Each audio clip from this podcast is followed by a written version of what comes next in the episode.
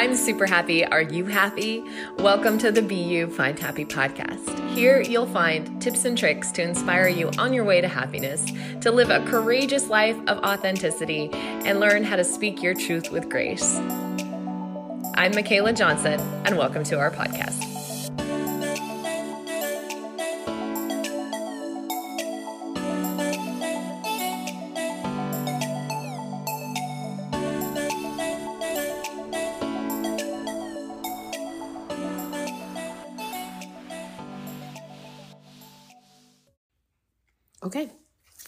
Live ish, Awesome. and um, I'm gonna put the this here, and we'll have to put the crunchy chips here, Perfect. and we'll make sure we crunch really loud. Crunch really loud and make sure the ice in your drink clinks loudly too. Thinks loudly too, and then we gulp, Correct. and no belching. No belching. That's off limits. So we had a fun adventure for a week. Traveled across the nation. Learned a lot of things. Learned a lot of things. we learned a lot of things traveling across the nation. And, you know, we learned a lot of things that most people really aren't going to give a shit about, like, you know, presidential TFRs and how they affect, you know, your routing when you're on an IFR flight plan, stuff like that. Right, right, right. General public really doesn't care Probably doesn't care about that. But all that said, you know, getting routed around the TFR and dealing with that bullshit But it was really not as difficult as I anticipated it would be. no, it was very simple. It, It was, was just very like just go around. But you know what else is kind of cool about that though is a lot of people don't realize that you can you know you, aviators know where the president is always Mm-hmm. because of that TFR. A lot of people don't realize that. Right. It seems like it's so so hush hush unless it's on the news. But in the aviation world, you're all the same. Matter of fact, that YouTuber that we watched, you know, whether you're an F 18, as we experienced in Palm Springs, or, you know, a Cessna 150, you're given the exact same response from air traffic control. Like you're all treated the same. Exactly. It was kind of cool. Yeah. And so, you know, what's interesting is um, as aviators, if we bust a VIP slash presidential TFR, temporary flight restricted area, we are fucked. Pardon my English. Totally. We're totally screwed. It's a six month vacation on the beach. Boom, they yank your ticket for six months, no questions asked. Gonzo. They don't want you flying in and out of there. Although we did learn that Mar-a-Lago, because of Trump and because past presidents always have standing TFRs, um, has its own whole thing so that people that live in Mar-a-Lago can actually still fly in and out. Correct. You can squawk a certain code and all this stuff. I mean, we learned a lot. I don't know how many of your IFR students actually get like 17, it was more like 20 hours out of 35 hours of straight IMC. It was a lot. I mean, we were in the shit. Jumbo liners were canceling the flights. They were canceling flights right and left, and we're in it. But we were kind of dodging it and doing all the things and requested different altitudes. That was so badass. Totally badass. So we needed to kill 40 hours for my instrument rating. So we're like, let's go somewhere that's got good food and sunshine. we went to Louisiana. We went to Louisiana where we have some really great friends. God, we laughed our asses off. we took a day off of flying to do nothing but eat. Literally every hour and a half, we went to a different restaurant. They literally did Tour de la Louisiana. Uh-huh. We got the boudin, we got the beignets. We got, how do they say it? I'm probably chopping it bad. We got the po' boys. The we got po' the boys. jambalaya, We, oh God, shrimp and grits, shrimp and grits. gator. We had a gator. Yeah, They gator took us to the swamp. We went to the swamp. We got to see a gator and a beaver looking thing, beaver rat thing, uh, a nutria. a nutria. It's like it looks like a huge, uh, uh, huge muskrat.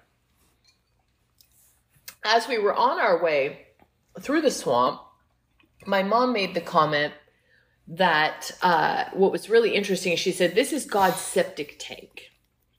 She made that comment. I remember thinking that's a real interesting thing. And and how many times did we cross over the Mississippi when we uh, were flying in? I mean, that thing is like a snake. It just And we crossed the Mississippi several times on the way in uh-huh.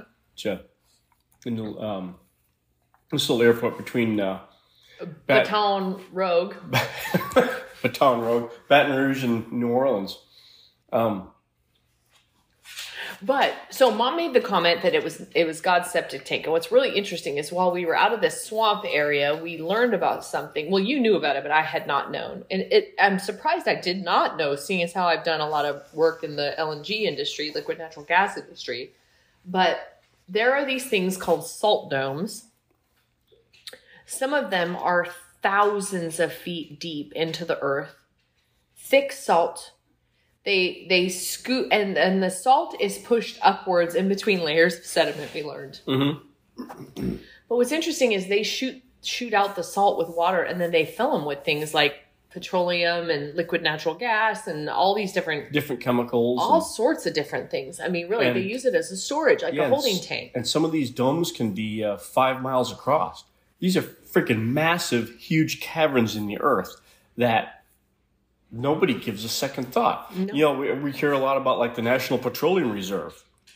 Most of the National Petroleum Reserve is stored in these salt domes in Louisiana. yep And now we have an, uh, an, uh, a feeble minded POTUS post this piece sitting in the White House that has sold most of our National Petroleum Reserve to who?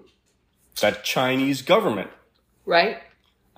but what's really interesting is as we're talking about these salt domes, as we're researching them, that I, I that, that has all the cream cheese. I wanted that one because of all the cream cheese. Walter, go lay down. God, it cannot be a podcast episode without Walter clacking around. I swear, Walter, Right. good boy. So, um, we le- we were talking about it, and I'm like, well, what is salt? Salt is a purifier. It's a filter. If you think about hot tubs and pools and everything, Everything is filtered with salt. saline. I mean, salt. That's what it is. And so I was thinking about how mom says, you know, that, you know, the swamp is God's septic system. And then I'm thinking about how ironic is it that there are all these salt domes, literally, you know, 500 feet under the topsoil, or less in some cases, hmm where these swamps are. And all that water, like all the water in the Mississippi River, it's filtered through those bios, bayous, through those salt domes. It's literally filtered. It's, And it's not literally just a Louisiana. filtration system. Yeah, but it's you know, Louisiana has them, Texas has them. You know, they're all along the Gulf Coast. other countries have Other them. countries have Iran them. has a really big one. But then the thing is, is that we hijacked them and filled them with other shit. So now they don't filter. Right. Now the salt isn't there to filter. It isn't there to do its job. No wonder Hurricane Katrina comes through and the place smells like a damn toilet for the next however many years because we obliterated all the salt that was there to purify. I mean, I don't know. We're projecting, I'm projecting this, but to me, it makes sense. Totally. And, you know, I think, um, you know, like those salt domes, you know, just reading about them a little bit, you know, they're, um, to use the term that they use in one of the articles right? they're, they're impenetrable. They're like, they're safe to put stuff in, you know? But if you wanted to, if you wanted to be a terrorist, that would be what you'd target. Yeah. Think about it. hmm I mean, I'm not giving any ideas to psychopaths out there, but I guess, you know. But I think what's really weird is the fact that we think we're doing so good on, you know, we're um, protecting nature, climate change, all the things. Really, we're fucking up everything we touch. Damn near. hmm I mean, look at those windmills out across. What are the what is the purpose of those things? What do they serve? I mean, do they really actually produce any energy for this landmass that they take up? And the second part of that is, and this will tie into the conversation about the projects, the ghettos, thugs, etc. You know, we say, oh, you know that that everybody, um, you know, everybody is is is hurting for real estate and this and that and whatever. But the truth of the matter is, our the global elites, our government strategically stuck people in high rise cities where they have no other they're all trapped in there together. But truly, if you fly across the United States, there is plenty of space for everybody to have an acre of property. Every family in the entire United States could have probably I'm I'm just tossing a number out there. but probably an acre of land. At least. There is so much open space. I mean, we act like, you know, everybody is um, stuck and homeless and all these various things. But that's a, that's a creation of our own government. Our own government created that environment by things like the projects. And this is what we were ultimately going to get to as you know, we made a call. We wanted to go to Louisiana for good food. We wanted to go for jambalaya. We had friends that lived in Gonzales, halfway in between the two major cities. And as we're sitting in Amarillo, the night before we made that last long trek, we see on the news that there were 10 shootings in a single night, murders, deaths in New Orleans that day. Right. Which was two days after Christmas. And so we say, well, maybe we don't need to go to New Orleans for good food. We'll just, you know, get the flair and the flavor from where, you know, our friends live. Right. And I hadn't been to New Orleans since Hurricane Katrina had hit, a few months after Hurricane Katrina had hit. And the thing is, is when we think about these places where there's just this immense crime and we look back on historically what has happened, the government slash global elites, they, we call them on this podcast, intentionally created these environments where it would proliferate. Like they were all put together rather than allowing them to. The idea was, oh, we'll create the projects for them and they can all live together and then they can, um, you know, be with their own and have, you know, growth and prosperity and the best chance of success. Truth of the matter is, and I see this a lot when we have these schools, right, that are for troubled youth. What do we do with the troubled youth? We segregate them. Yep. And don't allow them to be with the other students. And we say that's to help them out so that they're with the other troubled youth. Right. Right. So with the other dunce caps, so that they don't have to feel stupid with the general populace. Right. It's exactly what we did with the projects. We mm-hmm. we built a holding tank and said all you have to stay there. When the reason that that was really created was because the rich white global elites did not want to actually deal with it. Mm-hmm. And so they put it over to the side where they wouldn't have to. And it allowed the victim mentality to continue. Correct. Whereby, if we had actually just put them out with everybody, commingled with everyone, the survival of the fittest Darwinism, if you will, would rise. And hey, you know, the strong survive and the weak don't. But instead, we play these games and we still play these games where we try to baby everybody and put everybody together. What does it do? It worsens the victim mentality. Mm-hmm. And um, then it creates a subculture within that of hierarchy. Right. I mean, it's awful. It's awful. It's terrible. You know, I I flew up in Alaska for 20 years. And, you know, every native village in Alaska is a ghetto. Every Indian reservation in the United States of America is a ghetto. The th- difference is, you know, and you know, like, you know, in the huge ghettos in the cities, it's all the same. You've been to, if you've been to one, you know, if you've been to one Native Alaska village, you've been to all of them. Mm-hmm. If you've been to one Indian reservation, you've been to all of them. Mm-hmm. Um, if you've been to one ghetto, whether it's in Boston, New York City, New Orleans, Chicago, you've been to every single ghetto in the country. And so, you know, what has happened is, you know, people love free shit. You know, you get, uh, you know, elected representatives go to the, you know, the reservations, they go to the villages, they go to ghettos, and they promise people free shit, free handouts for this, free handouts for that, free health care, free education. But what has given people shit free ever done except create an entitled, lazy mentality? Exactly. So, what that does I'm is even with teenagers. even with teenagers across the board. You know, if you're handed everything in life and you don't have to work for it, you have no reason to get up and, and, and do anything in the morning. Nor so what do do you, do? appreciate, maintain, or respect anything you have. You And- let it go to shit. and you know this is one of the things that i had trouble with you know when i was working up in alaska is you know i look around at the stuff that's going on and you know these people have a false self, false sense of pride in their communities they're proud of where they live dude you live in a freaking shithole open your eyes. You know, Yeah. um, you know, get a job, do something with your life. They don't have any jobs? No, Not it's really? the complete welfare state. It's, you know, you look at any any ghetto, any reservation, any Alaska village out there. This is what socialism is. It's free shit. Don't have to get out. There's no if you have don't have a reason to get out of bed in the morning. You lay around. You sleep halfway through the day. You uh, abuse drugs. You use alcohol. You know, sex is a recreational sport.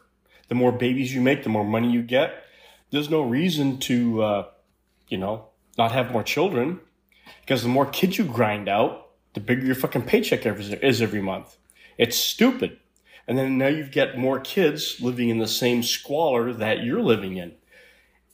And what's interesting is these people don't realize how bad they have it. If the money, if the government shut the money off, there's no more money, and they had to go out and actually work for a living, they'd piss and moan and bitch about it. They'd have a friggin' shit fit. Their heads would explode. But that's but that's the thing. But at the end of the day, they'd have to do something to survive. If you have to actually do something to survive, then all of a sudden, well, shit, the house I live in is actually worth something. I have to pay to maintain it. I need to take pride in my home if I want it to look nice. Right now, it's a shithole. You know, there's holes punched in the walls. The fucking windows are broken out. My house is no good. I'm gonna just, you know, fill out this piece of paperwork and they'll build me a new house. I'll just move my fucking shit from one shithole into another brand new house. In six months, my new house looks just like the old one. But this is doesn't, like it's not worth anything. You give a teenager a laptop. Teenager has no value of what the laptop is worth. Teenager didn't have to work for the laptop. Teenager doesn't take care of the laptop because teenager thinks laptops just keep coming off trees right. through the front door. Teenager needs a job to pay for the next broken laptop. For certain. so that there's appreciation and value and understanding of what all of that is. But I mean, I think that's the point is that this ties into, you know, I hate to say it, but Darwinism. It's like, Right. you know, if you are constant, it's like feeding the ducks at the pond, right?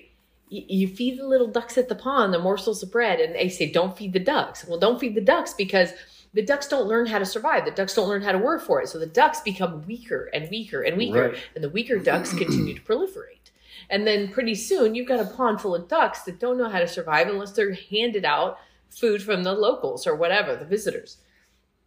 And this is the same situation and same scenario here. And then you try to take those ducks and put them out in regular functioning society. And they have to work either a hundred times harder to figure shit out and survive, or they die. Right. But you know what's funny is today we almost went to the Indian casino for a drink, and I just decided it was just going to be too much noise and things. I can't handle it, smoke and whatever. I just not my not my bag. But you told me something interesting, which is that they make more in the first two. Are you taking salami with cream cheese and pepperoni and dunking it in queso? You want to try it? No, I don't. Is it good? Mm-hmm. Oh wow. But th- but they make more in two months. They make enough in two the first two months of the year to pay for the entire year. The entire year. And yet we're looking at doing retribution and shit. But you know what's funny? These are the savviest of the subculture. Mm-hmm. That's the savviest of the subculture. Because remember, we took the subculture, we took the culture, we segregated them over here, and then they hierarchied. Well, yes and no. Okay. It's not the native corporations or the native tribes that build the casinos and run them. There's professional casino organizations, Harrah's. Um, there's another one that Who are they owned by? the mafia. No shit, Italian? Yeah, No kidding. mafia runs everything. Anyway. We need to have that conversation, and we have to talk about UFOs. so but you know, there's there's you know professional casino organizations that'll go to a tribe and say, "Hey, we want to build a casino on your land. We'll give you ten percent." They've got nothing to lose. They get a big check every month. They lease the land from the native tribe. They give the native tribe a stipend, but the the casino company they take the cream. The tribe gets the leftovers. The tribe doesn't realize that all they're getting is the fucking leftovers. So when you go to a restaurant and you get a really good meal but you don't finish it, and that leftovers goes to the fucking dumpster. Mm-hmm. That's what the native tribes get is the fucking leftovers that go to the dumpster. Really? The fine dining, the stuff that the, the, the big people want, the casinos want, the big the big time operators want, they take that off the top and they fucking go fat, dumb, and happy. No The shit. The natives get the leftovers. They so just see, here's just another example then of how it's structured. here's another example of the ghetto mentality. Yeah, they get you know every every native in this particular tribe gets maybe five hundred dollars more a month. They think they've struck the fucking gold mine. They think they got they're striking it rich. They're not striking it rich. They're just perpetuating what's already going on, which is they're allowing somebody else with deeper pockets, a bigger vision, better management skills. They keep the natives drunk, drugged out, grinding out babies on welfare. Yeah, they drive jacked up trucks. Yeah, they get a few hundred extra bucks in their pocket every month. But that's not getting them ahead. They're keeping them where they. And and what value and quality of life do you really have like that? There's no You know value or quality Like, of that at all. I know for me, when I'm working hard and I'm checking off a list and I'm accomplishing things that I'm setting for myself in life, I feel a sense of purpose, direction, happiness, hope. I mean, all these all these mental like, you know, attributions that come from all of this work that you do. These people don't get to experience that. They don't. And, um, you know, I don't know how I feel about that. I see it, I watch it, I observe it, but it's like, you know, what value does that life really have? You know, Well, and how- what they show on TV with Alaska is, you know, the wilderness men who are sustaining and surviving on the. It's a crock of shit. It's made for TV. Yeah. It doesn't exist.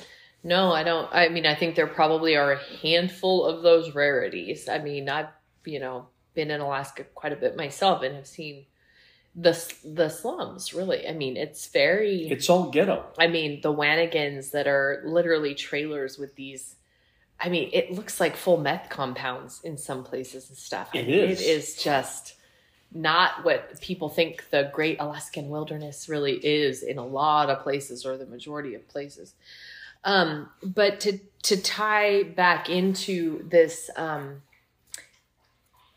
this idea, you know, one of the things I had mentioned to you that I spent a lot of time in my twenties um, in the NFL world, uh, living in San Diego. I had a lot of friends that played in the NFL and um, hearing their individual stories about their lives and how they got there. And some of them came from money and went to, you know, high end universities and, and made their way to the NFL. But the majority of them are from ghetto towns where football was life. And if they did not succeed in football, they were going to wind up in a gang. I mean, this is the truth of the matter. And and it's sad to think about that because, you know, we were listening to some Tupac earlier and it's like, you know, on some level you know that the oppression that they experience is a creation of of the global elites and it's intentional. And it's almost like this drama unfolding in this world where we're constantly trying to assist. But the truth of the matter is is like if you literally dispersed and obliterated and bombed the town i mean bomb the projects just nuke it out of the earth and all those people had to go mingle in society suddenly you don't get to be in a fucking gang because your neighbor's going to work eight to five, doing whatever they're doing with their plumbing job or whatever, and you're going to be hard pressed to find someone else that wants to hang out in your gang. Because they gotta make their rent. And so then the natural Darwinism of things would unfold. Either Right. you step the fuck up or you step the fuck out. That's it. There's two options, up or out. Right. Exactly. But um it's In in the real world, you know, there is no room for gangs or ghetto or bullshit. There's no room for that. People should be busy trying to figure out where their next meal is coming from in from the sense of like hunting, gathering, preparing like Exactly. you know. I mean, this is something my mom and I were talking about when we were out in New Orleans is that, you know, or in Louisiana. Uh, at one point Trump had said, "Why are we giving everybody debit cards? We should be giving them boxes of produce." with meat and things in it where they have to actually learn a skill which is cooking not drive Uh-huh. through the mcdonald's not pick up your you know whatever you're getting from the px and doing that kind of shit, the frozen goods or whatever. Give them food boxes. Give them food boxes to learn a skill. Exactly. How to cook, how to survive, how to eat. I mean, I really think that they do experience what we believe they experience, but I believe they experience it because it's intentional from our global elite system. It's totally intentional. I mean, you look at you look at even the school districts. I mean, this is a shit show. Look at the school districts. I actually read a book on this. It is freaking fascinating. I think it was called Dumbing Us Down was the was the book I read on on the kind of indoctrination camp. They set the lines uh, literally for the school districts on the line of wealth in each state. There is no fucking chance that a little black boy from the projects is going to go to school with the wealthy rich man's kid, even if it is two blocks over that that high end neighborhood with that big fucking fence is. They make damn sure your kid's going to stay in the projects. Absolutely. The little black boy or whatever it is is going to stay in the projects. And I'm not saying this to sound, you know, like there's this um race agenda or anything like that. I could give a fuck what color people are. It does not matter to me. But when you start to really strip it down and just look at a map, just plot it out from the top down. Like look at it from the aerial high level and look at the way things were structured and set out. Look at overlay the school districts Mm-hmm. on the wealthiest communities in states like Illinois, where Chicago is, and New York and Louisiana and all these things. California. It becomes fucking evident real fast. yeah. You know, somebody from Pacific Heights in San Francisco, children are not going to the poor district school absolutely not. period. You know, and we say, oh, well, we need to help them. We need to help them. We need to, how we need to fucking help them is by truly getting rid of segregation. I'm not talking fucking Martin Luther King shit.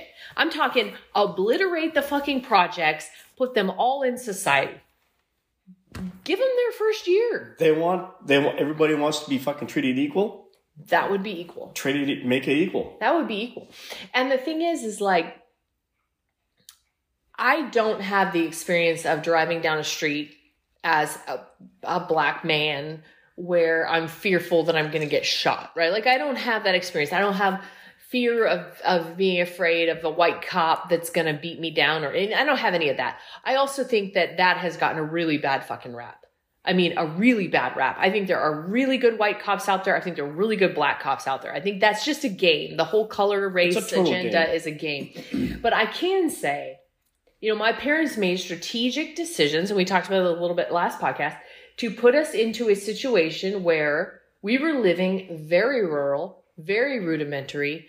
I did not have shit. I did not have shit. So I feel like I didn't even have a pot to piss in. I did not have a flushing toilet. There are people in the projects that had more than I did.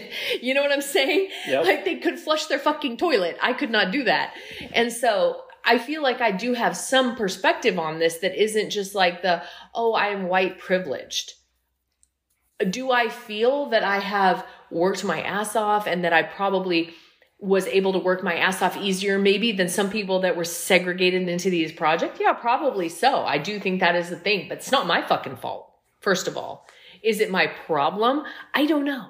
I don't know what my obligation to the system is because I know how to work my own way out of my own shit. You know, I don't think um, any of us are, are obligated to anybody's system. You know, if you work your ass off, you start your own company, or even if you go to work for, you know, Jimmy Bob's plumbing service and you're become a good plumber and you get paid good money. You know, if you've got a good skill set, you've educated yourself, you've taken the time to you know, uh, pull yourself up, you don't owe anybody shit. So I will say, I had Mel Pender on this podcast. He's an Olympian, black guy from the projects, and he. This was quite a few episodes ago, maybe I don't know, thirty episodes ago or something. He talked about how you know he goes out and he speaks now to these kids in these schools and things like that, and he tells them, "No one's going to help you. Quit looking for that handout. Also, no one's going to hurt you. Quit thinking you're a victim." knock that shit off and start living your life. What do you want? What do you want to achieve? Go back and listen to the podcast episode. It's so good. I mean, he really talks about it from his true life perspective. I mean, he had, you know, the granddaddy that walked to the um to the uh what was it? He I think he was from Detroit or something. But he had the granddaddy that walked to the the, the what do they make the cars? The The factory. the factory. You know, five miles in the morning, left, you know, an hour and a half early to make it there and got there on time and never was a day late in his life and all that shit and created a life for them, you know? right? And and we've talked about this before too, and I see this a lot, and we're talking about this raising boys right now, is that, you know, uh a difficult world makes strong men. An easy world makes weak men. True. And what we're seeing right now is this generation, no no harm, no foul on you or me, but we're seeing this generation of boys in particular and women and I'll say girls who are freaking loose ass moral, walking around half fucking naked, thinking sex is the answer to get what they want in life, being gold diggers, quote unquote, is like the cool thing. And we've got this generation of boys that is lazy as fuck, entitled as fuck, does not say please and thank you, does not know how to do a damn thing. You ask them to take out the trash, they look at you like you just asked them to kill the fucking dog. It's like, Right. excuse me, what? Uh, they either play stupid like they don't fucking hear you, or they get pissed off. It's like at that age, I had three fucking jobs. Legitimately. Uh-huh. I mean, what the fuck is happening? This is like the complete breakdown of our society. And then you go over to China. Right? And China is shipping people over here to learn how to fly. They're learning how to fly military style. I mean, I'm talking full blown, multi engine, badass shit. Like they're they're teaching their people true skills. What are we teaching our kids? How to fucking watch TikTok videos on how to prank your parents. yeah. We are a- dumbing down the next generation. We're doomed. God. I mean, literally, like when one of our boys, when we ask them to do something, they look at me like, I literally want to say, wake up. Okay. Right. You are going to be a man per the government in however many years, right? Like, my dad was just telling me his dad used to drop him off at the gas station that my uncle owned to work, at, crank on cars on his way to work. Dad cranked on the cars and he got picked up on my grandpa's way home. That was his life at 15 or 14 Right. years old, you know? And now it's like they don't even think about having to get a job until they're, what, 22? Because, you know, they can be on their parents' insurance until then.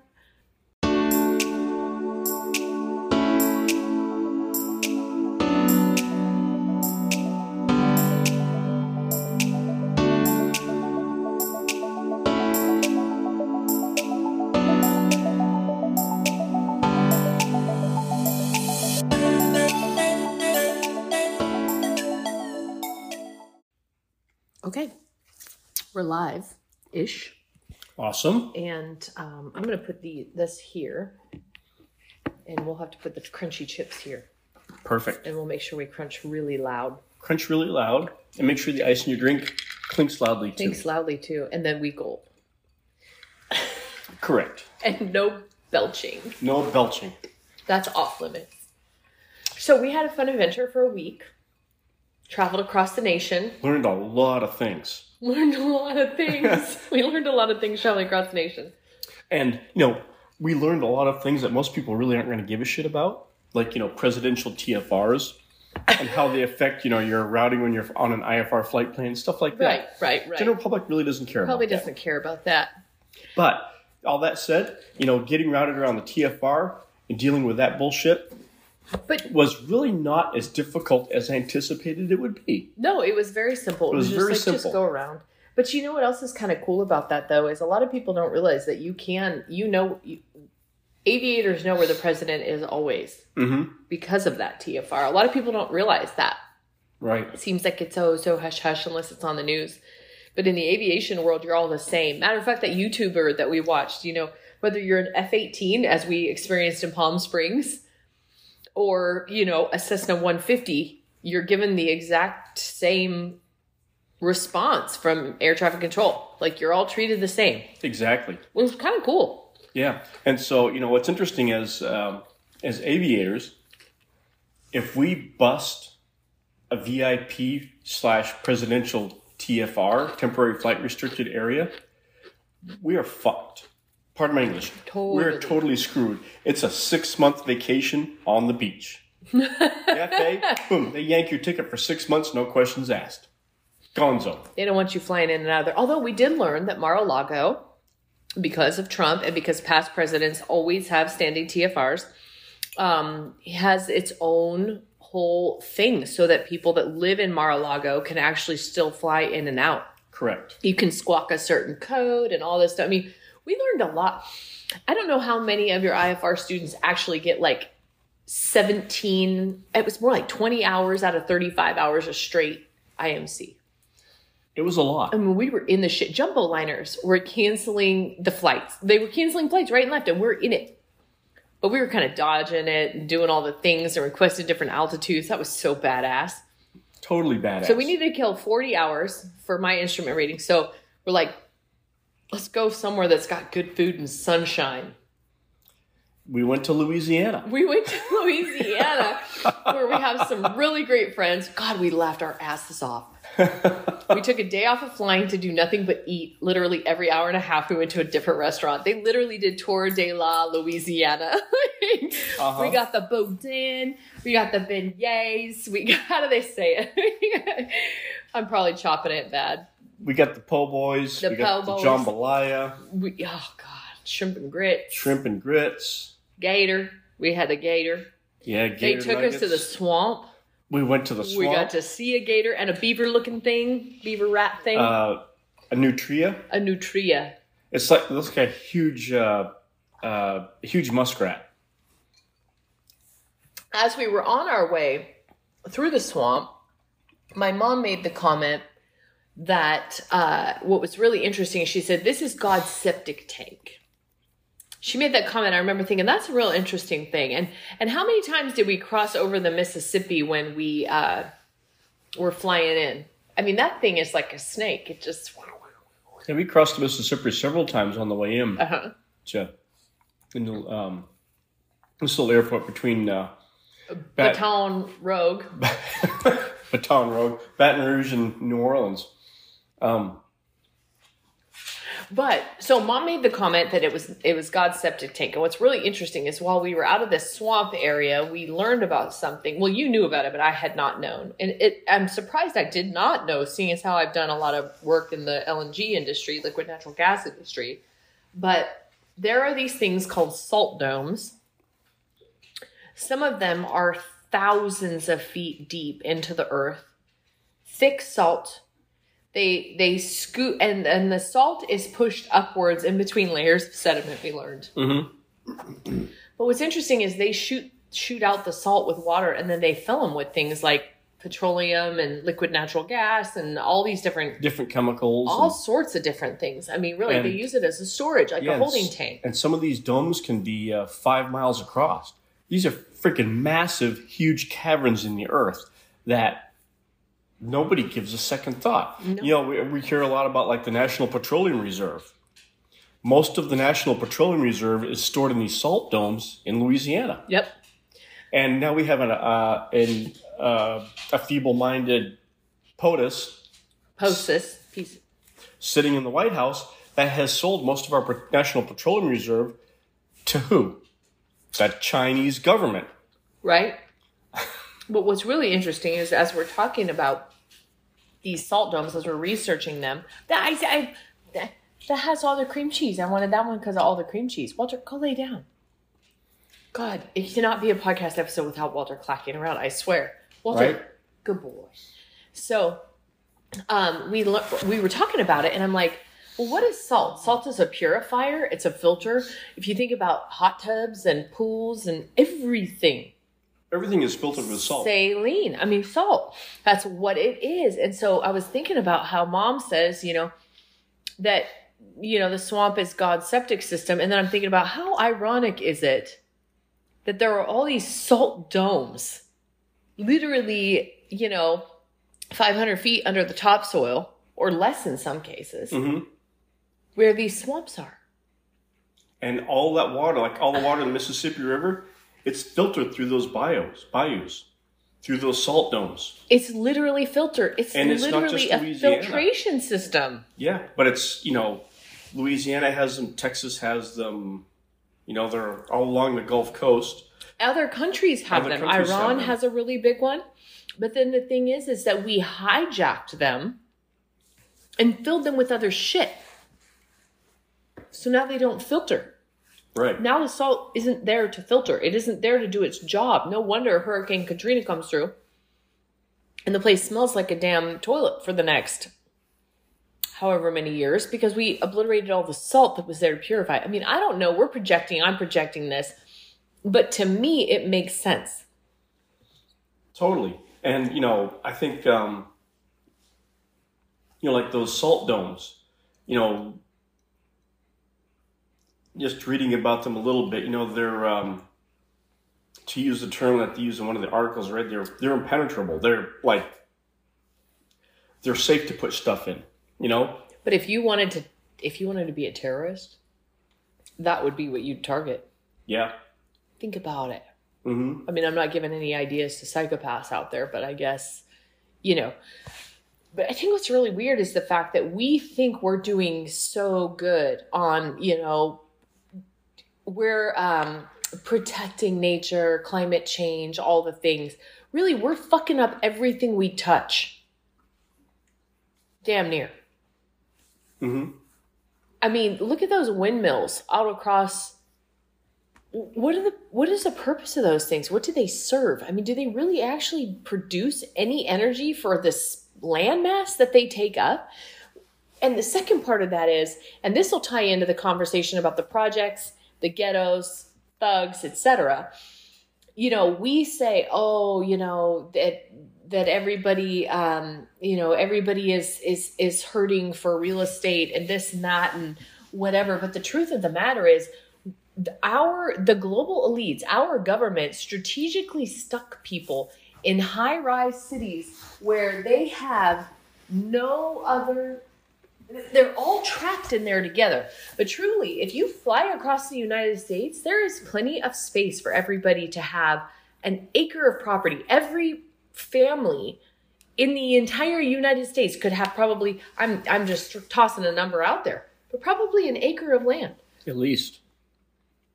there is so much open space. I mean, we act like, you know, everybody is um, stuck and homeless and all these various things. But that's that's a creation of our own government. Our own government created that environment by things like the projects. And this is what we were ultimately going to get to as you know, we made a call. We wanted to go to Louisiana for good food. We wanted to go for jambalaya. We had friends that lived in Gonzales, halfway in between the two major cities. And as we're sitting in Amarillo, the night before we made that last long trek, we see on the news that there were 10 shootings in a single night, murders, deaths in New Orleans that day, Right. which was two days after Christmas. And so we say, well, maybe we don't need to go to New Orleans for good food. We'll just, you know, get the flair and the flavor from where, you know, our friends live. Right. And I hadn't been to New Orleans since Hurricane Katrina had hit, a few months after Hurricane Katrina had hit. And the thing is, is when we think about these places where there's just this immense crime, and we look back on historically what has happened, the government slash global elites, they, we call them on this podcast, intentionally created these environments where it would proliferate. Like they were all put together rather than allowing them to the idea was oh we'll create the projects for them and they can all live together and then they can um, you know be with their own and have you know growth and prosperity and the best chance of success truth of the matter is and i see this a lot when we have these schools right that are for troubled youth what do we do with the troubled youth? We segregate them Yep. and don't allow them to be with the other students. And we say that's to help them out so that they're with the other troubled youth, Right. right? So with the other dunce caps, so that they don't have to feel stupid with the general populace. Right. It's exactly what we did with the projects. We, mm-hmm. we built a holding tank and said, all you have to stay there. when the reason that that was really created was because the rich white global elites did not want to actually deal with it. Mm-hmm. And so they put it over to the side where they wouldn't have to. And it allowed the victim mentality to continue. Correct. Whereby, if we had actually just put them out with everybody, commingled with everyone, the survival of the fittest Darwinism, if you will, would rise. And hey, you know, the strong survive and the weak don't. But instead, we play these games and we still play these games where we try to baby everybody and put everybody together. What does it do? It worsens the victim mentality. Mm-hmm. And then Um, it creates a subculture within that of hierarchy. Right. I- I mean, it's awful. It's awful. It's terrible. You know, I I flew up in Alaska for 20 years, and you know, every native village in Alaska is a ghetto.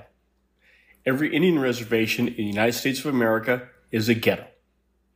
The th- difference is, you know, and you know, like you know, in the g- huge ghettos in the cities, it's all the same. You've been to if you've been to one, you know, if you've been to one Native Alaska village, you've been to all of them. If you've been to one Indian reservation, you've been to all of them. Um, if you've been to one ghetto, whether it's in Boston, New York City, New Orleans, Chicago, you've been to every single ghetto in the country. And so, you know, what has happened is, you know, people love free shit. You know, you get, uh, you know, elected representatives go to the, you know, the reservations, they go to the villages, they go to ghettos, and they promise people free shit, free handouts for this, free handouts for that, free health care, free education. but what has given people shit free ever done except create an entitled, lazy mentality? Exactly. So what that does I'm is even with teenagers. even with teenagers across the board, you know, if you're handed everything in life and you don't have to work for it, you have no reason to get up and, and, and do anything in the morning.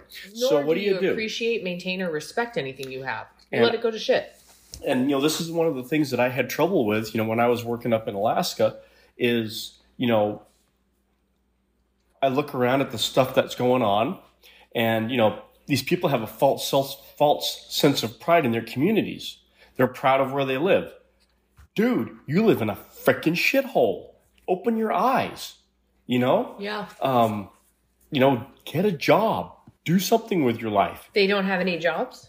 no, Not it's really? the complete welfare state. It's, you know, you look at any any ghetto, any reservation, any Alaska village out there. This is what socialism is. It's free shit. You don't have to get out. There's no if you have don't have a reason to get out of bed in the morning. You lay around. You sleep halfway through the day. You uh, abuse drugs. You use alcohol. You know, sex is a recreational sport. The more babies you make, the more money you get there's no reason to, uh, you know, not have more children because the more kids you grind out, the bigger your fucking paycheck is every month. It's stupid. And then now you've got more kids living in the same squalor that you're living in. And what's interesting is these people don't realize how bad they have it. If the money, if the government shut the money off, there's no more money, and they had to go out and actually work for a living, they'd piss and moan and bitch about it. They'd have a friggin' shit fit. Their heads would explode. But that's but that's the thing. But at the end of the day, they'd have to do something to survive. If you have to actually do something to survive, then all of a sudden, well, shit, the house I live in is actually worth something. I have to pay to maintain it. I need to take pride in my home if I want it to look nice. Right now, it's a shithole. You know, there's holes punched in the walls. The fucking windows are broken out.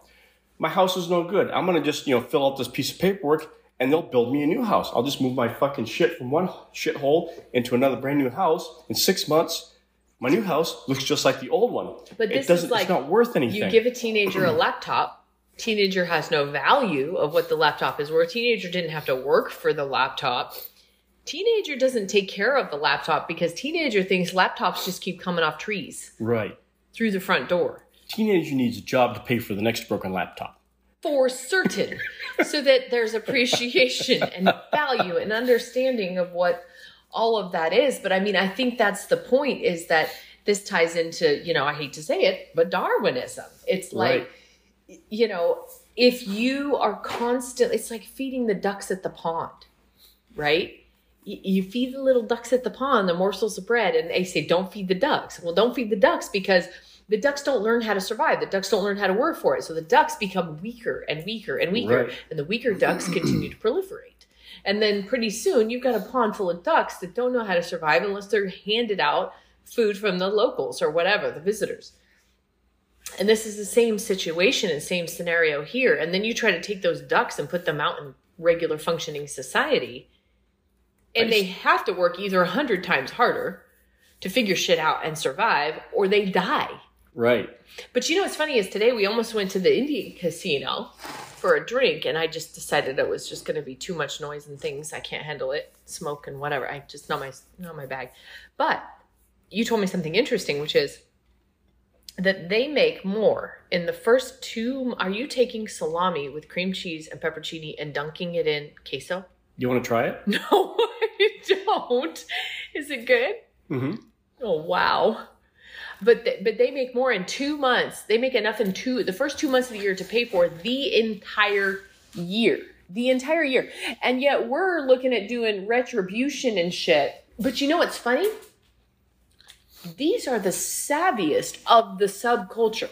Mm-hmm. That's the savviest of the subculture. Because remember, we took the subculture, we took the culture, we segregated them over here, and then they hierarchied. Well, yes and no. Okay. It's not the native corporations or the native tribes that build the casinos and run them. There's professional casino organizations, Harrah's. Um, there's another one that Who are they owned by? the mafia. No shit, Italian? Yeah, No kidding. mafia runs everything. Anyway, We need to have that conversation, and we have to talk about UFOs. So, but you know, there's there's you know professional casino organizations that'll go to a tribe and say, "Hey, we want to build a casino on your land. We'll give you ten percent." They've got nothing to lose. They get a big check every month. They lease the land from the native tribe. They give the native tribe a stipend, but the the casino company they take the cream. The tribe gets the leftovers. The tribe doesn't realize that all they're getting is the fucking leftovers. So when you go to a restaurant and you get a really good meal but you don't finish it, and that leftovers goes to the fucking dumpster, mm-hmm. that's what the native tribes get is the fucking leftovers that go to the dumpster. really? The fine dining, the stuff that the, the, the big people want, the casinos want, the big the big time operators want, they take that off the top and they fucking go fat, dumb, and happy. No The shit. The natives get the leftovers. They so just, see, here's just another example then of how it's structured. here's another example of the ghetto mentality. Yeah, they get you know every every native in this particular tribe gets maybe five hundred dollars more a month. They think they've struck the fucking gold mine. They think they got they're striking it rich. They're not striking it rich. They're just perpetuating what's already going on, which is they're allowing somebody else with deeper pockets, a bigger vision, better management skills. They keep the natives drunk, drugged out, grinding out babies on welfare. Yeah, they drive jacked up trucks. Yeah, they get a few hundred extra bucks in their pocket every month. But that's not getting them ahead. They're keeping them where they. And and what value and quality of life do you really have like that? There's no You know value I or mean? quality Like, that at all. I know for me, when I'm working hard and I'm checking off a list and I'm accomplishing things that I'm setting for myself in life, I feel a sense of purpose, direction, happiness, hope. I mean, all these all these mental like, you know, attributions that come from all of this work that you do. These people don't get to experience that. They don't. And, um, you know, I don't know how I feel about that. I see it, I watch it, I observe it, but it's like, you know, what value does that life really have? You know, Well, and how- what they show on TV with Alaska is, you know, the wilderness men who are sustaining and surviving on the. It's a crock of shit. It's made for TV. Yeah. It doesn't exist.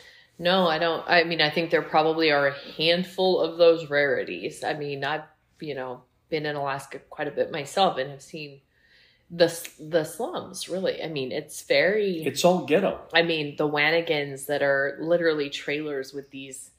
I mean, it looks like full meth compounds in some places and stuff. I It mean, is. It is just not what people think the great Alaskan wilderness really is in a lot of places or the majority of places. Um, but to to tie back into this um, this idea, you know, one of the things I had mentioned to you that I spent a lot of time in my 20s um, in the NFL world, uh, living in San Diego. I had a lot of friends that played in the NFL and um, hearing their individual stories about their lives and how they got there. And some of them came from money and went to, you know, high end universities and, and made their way to the NFL. But the majority of them are from ghetto towns where football was life. And if they did not succeed in football, they were going to wind up in a gang. I mean, this is the truth of the matter. And and it's sad to think about that because, you know, we were listening to some Tupac earlier and it's like, you know, on some level you know that the oppression that they experience is a creation of of the global elites and it's intentional and it's almost like this drama unfolding in this world where we're constantly trying to assist. But the truth of the matter is, is like if you literally dispersed and obliterated and bombed the town, I mean, bomb the projects, just nuke it out of the earth, and all those people had to go mingle in society, suddenly you don't get to be in a fucking gang because your neighbor's going to work eight to five, doing whatever they're doing with their plumbing job or whatever, and you're going to be hard pressed to find someone else that wants to hang out in your gang. Because right. they gotta make their rent. And so then the natural Darwinism of things would unfold. Either right. you step the fuck up or you step the fuck out. That's it. There's two options, up or out. Right. Exactly. But um it's in in the real world, you know, there is no room for gangs or ghetto or bullshit. There's no room for that. People should be busy trying to figure out where their next meal is coming from in from the sense of like hunting, gathering, preparing like exactly. you know i mean this is something my mom and i were talking about when we were out in new orleans is that you know or in louisiana uh, at one point trump had said why are we giving everybody debit cards we should be giving them boxes of produce with meat and things in it where they have to actually learn a skill, which is cooking. Not uh-huh. drive through the McDonald's, not pick up your, you know, whatever you're getting from the PX and doing that kind of shit, the frozen goods or whatever. Give them food boxes. Give them food boxes to learn a skill. Exactly. How to cook, how to survive, how to eat. I mean, I really think that they do experience what we believe they experience, but I believe they experience it because it's intentional from our global elite system. It's totally intentional. I mean, you look at you look at even the school districts. I mean, this is a shit show. Look at the school districts. I actually read a book on this. It is freaking fascinating. I think it was called Dumbing Us Down was the was the book I read on on the kind of indoctrination camps. They set the lines uh, literally for the school districts on the line of wealth in each state. There is no fucking chance that a little black boy from the projects is going to go to school with the wealthy rich man's kid, even if it is two blocks over that that high end neighborhood with that big fucking fence is. They make damn sure your kid's going to stay in the projects. Absolutely. The little black boy or whatever it is is going to stay in the projects. And I'm not saying this to sound, you know, like there's this um, race agenda or anything like that. I could give a fuck what color people are. It does not matter to me. But when you start to really strip it down and just look at a map, just plot it out from the top down. Like look at it from the aerial high level and look at the way things were structured and set out. Look at overlay the school districts. Mm-hmm on the wealthiest communities in states like Illinois, where Chicago is, and New York and Louisiana and all these things. California. It becomes fucking evident real fast. Yeah. You know, somebody from Pacific Heights in San Francisco, children are not going to the poor district school. Absolutely not. Period. You know, and we say, oh, well, we need to help them. We need to help them. We need to. How we need to fucking help them is by truly getting rid of segregation, I'm not talking fucking Martin Luther King shit. I'm talking obliterate the fucking projects, put them all in society. Give them their first year. They want they want everybody wants to be fucking treated equal. That would be equal. Treated make it equal. That would be equal. And the thing is is like I don't have the experience of driving down a street as a, a black man where I'm fearful that I'm going to get shot, right? Like I don't have that experience. I don't have fear of of being afraid of a white cop that's going to beat me down or I don't have any of that. I also think that that has gotten a really bad fucking rap. I mean, a really bad rap. I think there are really good white cops out there. I think there are really good black cops out there. I think that's just a game. The whole color race agenda game. is a game. But I can say, you know, my parents made strategic decisions, and we talked about it a little bit last podcast, to put us into a situation where we were living very rural, very rudimentary. I did not have shit. I did not have shit. So I feel like I didn't even have a pot to piss in. I did not have a flushing toilet. There are people in the projects that had more than I did. You know what I'm saying? Yep. Like they could flush their fucking toilet. I could not do that. And so I feel like I do have some perspective on this that isn't just like the, oh, I'm white privileged. Do I feel that I have worked my ass off and that I probably was able to work my ass off easier maybe than some people that were segregated into these projects? Yeah, probably so. I do think that is the thing, but it's not my fucking fault. First of all, is it my problem? I don't know. I don't know what my obligation to the system is because I know I had to work my own way out of my own shit. You know, I don't think um, any of us are, are obligated to anybody's system you know, if you work your ass off, you start your own company, or even if you go to work for, you know, Jimmy Bob's plumbing service and you're become a good plumber and you get paid good money.